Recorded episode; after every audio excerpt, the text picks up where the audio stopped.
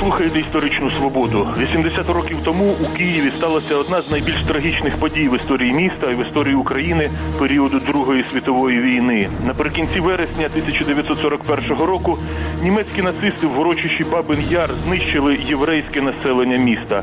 Відтак Бабин Яр став символом голокосту і нацистських злочинів загалом, адже масові страти там тривали і надалі, і знищили там не лише євреїв, а й ромів, і радянських військовополонених, і українських націоналістів. Більше про те, що сталося в Бабиному Яру 80 років тому, говоримо з істориком Яною Примаченко. Яна, добрий день. Добрий день. Загалом історія Бабиного Яру цієї трагедії дуже детально досліджена, але от як на мене, деякі моменти лишаються не до кінця зрозумілими. От, зокрема, такий момент до Києва нацисти на окупованих територіях влаштовували єврейські гетто. Скажімо, в Житомирі це 130 кілометрів від Києва. Було гетто в Бердичеві також було гетто, також це десь 180 кілометрів від Києва. Чому в Києві все сталося інакше? Чому в Києві нацисти якби випередили свою програму? Адже як відомо, адже так зване остаточне вирішення єврейського питання нацисти схвалили на початку 1942 року. Так, саме от остаточне рішення було ухвалено е, в січні 42-го на е, Ванзенській конференції, так званій. Але е, в принципі, якщо говорити про гетто, масово створюватися вони почали е, на території. Окупованої Польщі, коли вона е, увійшла до складу генерал-губернаторства, і ось 13 вересня 1940 року була директива, яка власне регламентувала е, створення гетто.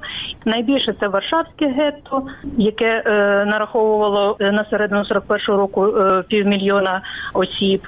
І от власне, уже готуючись до війни з радянським союзом, це питання знову підіймалося весною 41 року, а точніше 26 березня 41 року у Франкфурті на Майні в інституті вивчення єврейського питання, був такий у нацистів псевдоінститут, підіймалося питання знищення євреїв. І основна ідея полягала в тому, щоб е, вдатися до примусової стерилізації, і це мало би винищити євреїв. Існувала також ідея у нацистів виселити всіх е, євреїв е, е, взагалі з території Європи в е, східну Африку. Розглядався Мадагаскар. Але ось е, тут свою роль зіграло головне управління імперської безпеки, яке запропонувало от уже весною 41-го року вирішити єврейське питання шляхом е, знищення євреїв. Тобто ця ідея винищити євреїв вона прозвучала вже навесні 41-го року.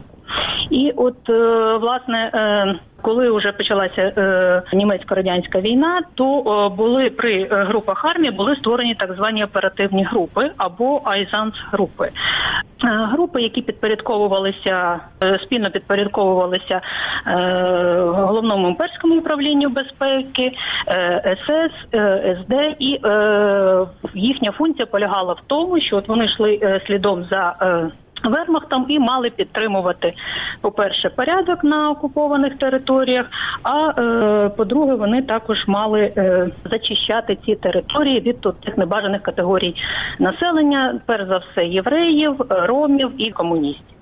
І от е, в червні 41-го року ми також маємо директиву райсміністра окупованих східних територій Розенберга, яка власне передбачала також е, ізоляцію євреїв гетто.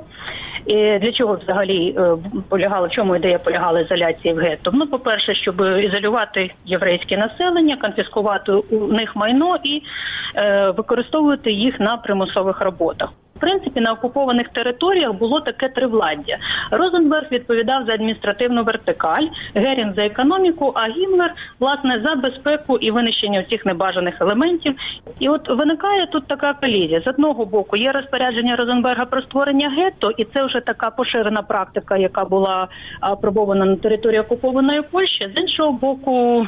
Є рішення е, райцюра РСС Гіммлера, е, керівника головного управління імперської безпеки Гайнріха, якому підпорядковується групи про те, що треба винищувати е, євреїв. І от якщо подивитися на ситуацію з Житомирським гетто, то власне Житомир був окупований 9 липня 1941 року. Уже 11 липня почалася реєстрація євреїв міста. Ну на той момент було зареєстровано десь приблизно 7 тисяч євреїв, оскільки Частина була евакуйована, і власне що було в Житомирі? В Житомирі е, в середині липня Житомир е, став е, штаб-квартирою Айзенс групи С.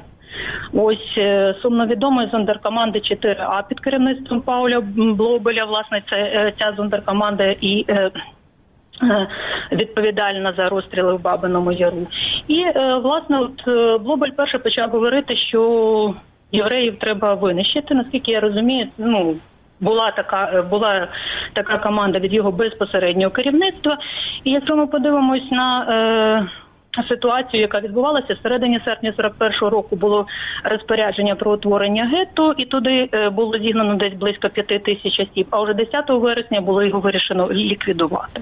Тобто, відповідно, тут відбувається от така ситуація конкуренції різних відомств, і ця позиція. Гімлера вона власне перемогла, і те ж саме ми можемо е, навіть простежити в Бердичеві, коли 7-8 серпня 41-го року створюється гетто, а 15-16 вересня вже е, проводяться масові розстріли. Е, тобто, відповідно, коли вже німці прийшли в Київ, це відбулося 19 вересня 41-го року, то вже ідея створення е, гетто навіть не стояла. Тобто, фактично, на прикладі Житомира і Бердичева ми бачимо, що це ці гетто проіснували там десь місяць. Така от ситуація вона була продиктована тим, що на окупованих територіях виникало от таке тривладдя і е, певна конкуренція поміж представниками різних відомств. Але звісно, що е, позиція керівництва СС, е, головної служби безпеки Райху тут була провідна, і от вони е, виступали за винищення євреїв. І в радянському союзі вже от ця стратегія здійснювалася досить послідовно.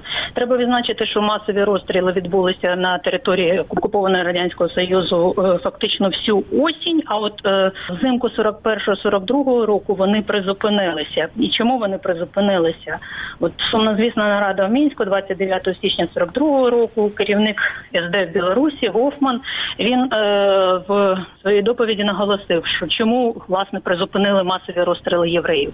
Причина е, банальна, моторошна водночас. Почалися морози. Копати ями було важко. А друге, нам потрібно їх використовувати як робоча сила. От такий, я би сказала, абсолютно утилітарний бездушний підхід. Нелюдсько-цинічний Так, раціоналізм. абсолютно такий от цинічний раціоналізм. І е, от в 43-му році взагалі вже ліквідовуються всі гетто, і євреї зганяють в е, табори на території окупованої Польщі. Було більшість таборів.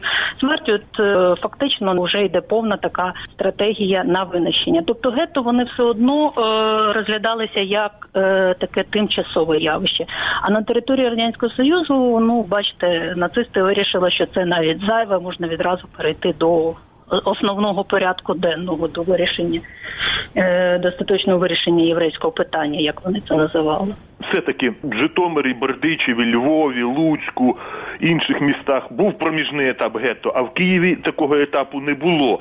Хто і за яких обставин ухвалив рішення про винищення київських євреїв у Бабиному Яру? Е, Ну, це рішення належить е, коменданту міста Києва генерал-майору Курту Еберхарду. І е, в Києві це перш за все було пов'язано з вибухами в центрі міста. Як відомо, радянська армія, коли вона відступала, то вона замінувала більшість центральних будівель. От 24 вересня у центрі Києва прогреміли вибухи. Було знищено кількадесят будинків. Звісно, постраждали і німці в будівлях, які німецька окупаційна адміністрація зайняла. І власне звинувачення були спрямовані на євреїв.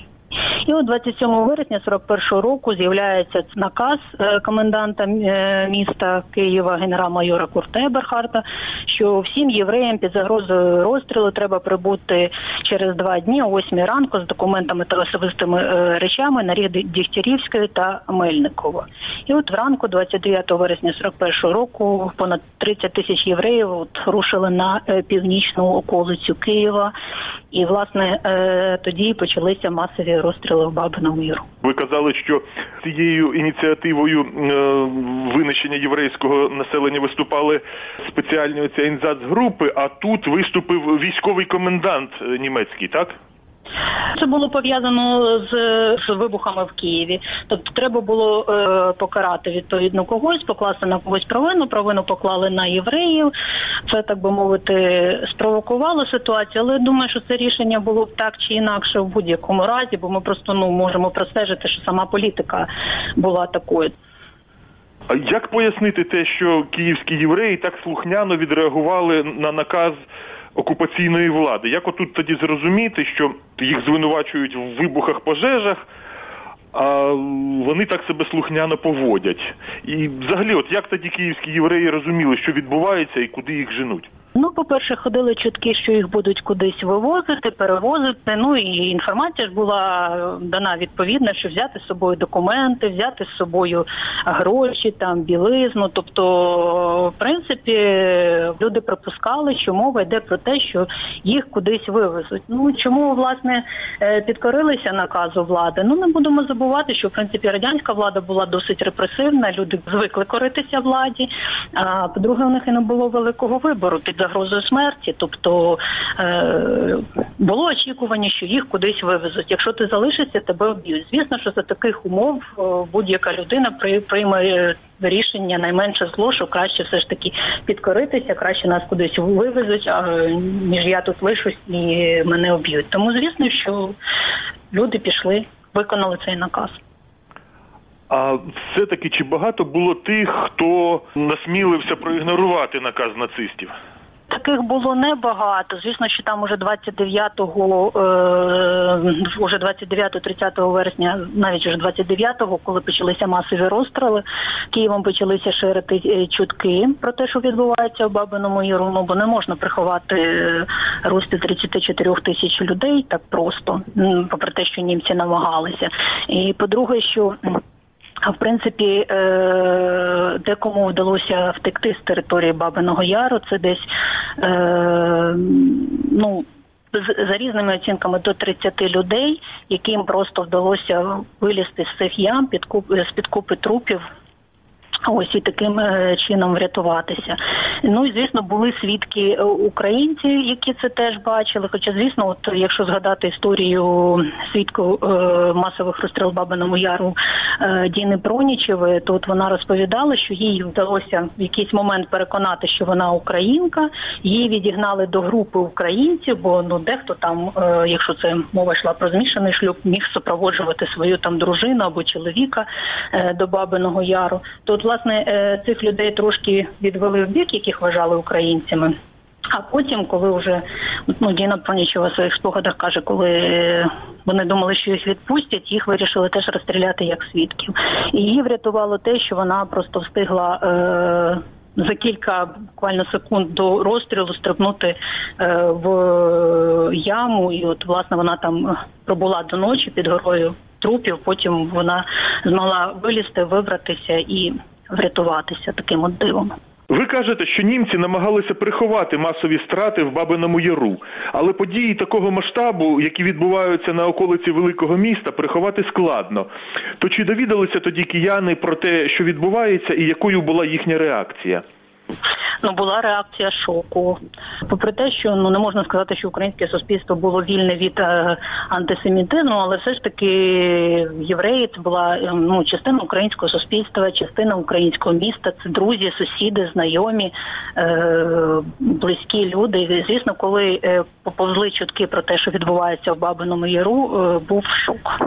Був шок, був страх, бо в принципі рятувати євреїв теж не можна було під загрозою е, смерті. Тому це е, ну це така була, я би сказала, страшна і шокова ситуація. Звісно, от Діна Пронічева згадує, що вона там спочатку переховувалася в сараї, але жінка, яка виявила її, донесла, що от вона переховується. Тобто дехто й доносив на євреїв, яких виявляв. Були праведники, які переховували. І як же Діні Пронічевій вдалося врятуватися? Вона кілька разів тікала. Навіть коли вже її там повторно заарештували, знов таки е, везли на розстріл, то вона е, в районі Шулявки, десь зі своєю подругою змогла е, зіскочити з машини.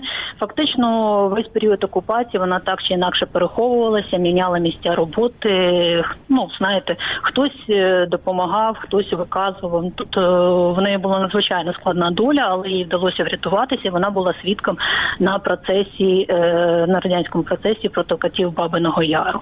Ну і треба зазначити, що так німці намагалися приховати свої злочини, і от е, тут теж така трохи, я би сказала, е, парадоксальна і моторошна ситуація, але от уже в 43-му році, коли Німці відступали, їм треба було приховати злочини Бабиного Яру, то е, операція. 1005, як вона е, називалася, тобто операція по знищенню е, свідчень масових вбивств Бабиному Яру, її теж е, проводив Пауль Блобель. Тобто він керував цими трупними командами з числа е, сирійських в'язнів, які у серпні вересні от е, згумували більшу частину е, тіл Бабиному Яру і спалили їх в печах, а кістки розмололи на спеціальних машинах. Тобто, фактично, кат Бабиного Яру він потім за собою ці от злочини, свідчення фактично знищував, зачищав. Але тим не менше е, він отримав е, вирок і, е, і був страчений. На той момент, кінець вересня 1941 року, німці вже створили в Києві самоврядування вже був бургомістр і uh інші відповідні структури. Що відомо про те, яким чином е, представники чи очільники цього київського самоврядування причетні до того, що відбувалося в Бабиному Яру? Безпосередньо, звісно, вони не причетні, бо вони не мали таких якихось реальних повноважень. Все, чим займалася Київська міська управа на чолі з бургомістрами, ну це вони намагалися там якось налагодити комунальне життя, е- забезпечити продовольство. Вони, звісно, могли виконувати там допоміжні функції реєстрації місцевих мешканців, але е- керівну роль, ключову роль в цих е- процесах, звісно, що відігравали нацисти. Ну тобто. Е- Глоблін навіть якось намагався. Е, Глоблін це хто даруйте? Олександр Глоблін, це перший бургомістр е, міста Києва, е, відомий професор, історик. От якраз він був вересні жовтні 41-го року бургомістром. Намагався з німцями поговорити, щоб захистити євреїв, але йому чітко дали зрозуміти, що єврейське питання в компетенції німецької влади. Ось з іншого боку, звісно, що от на е, на початку окупації, коли е, відбулися вибухи, прокотилася оця хвиля репресій, то газета Український вісник, це до речі, орган Київської міської управи. Е, ну от писав про те, що це була така єврейська помста, тобто були були й такі речі що ну власне підриви хрещатика це така була єврейська помста. Але сказати, що саме ця київська міська управа мала реальний вплив на е, ситуацію з Бабиним Яром, ну це те, що явне перебільшення, це абсолютно неправда. Всі ці питання вони е, були підпорядковані е, безпосередньо. Е, Рейсфорі Росез Гімлеру, керівнику головного управління імперської безпеки Гайнріху, військовій адміністрації, і в принципі на сьогодні Е, відомо, хто відповідальний, хто здійснював розстріли в Бабиному Яру. Це зондеркоманда 4А.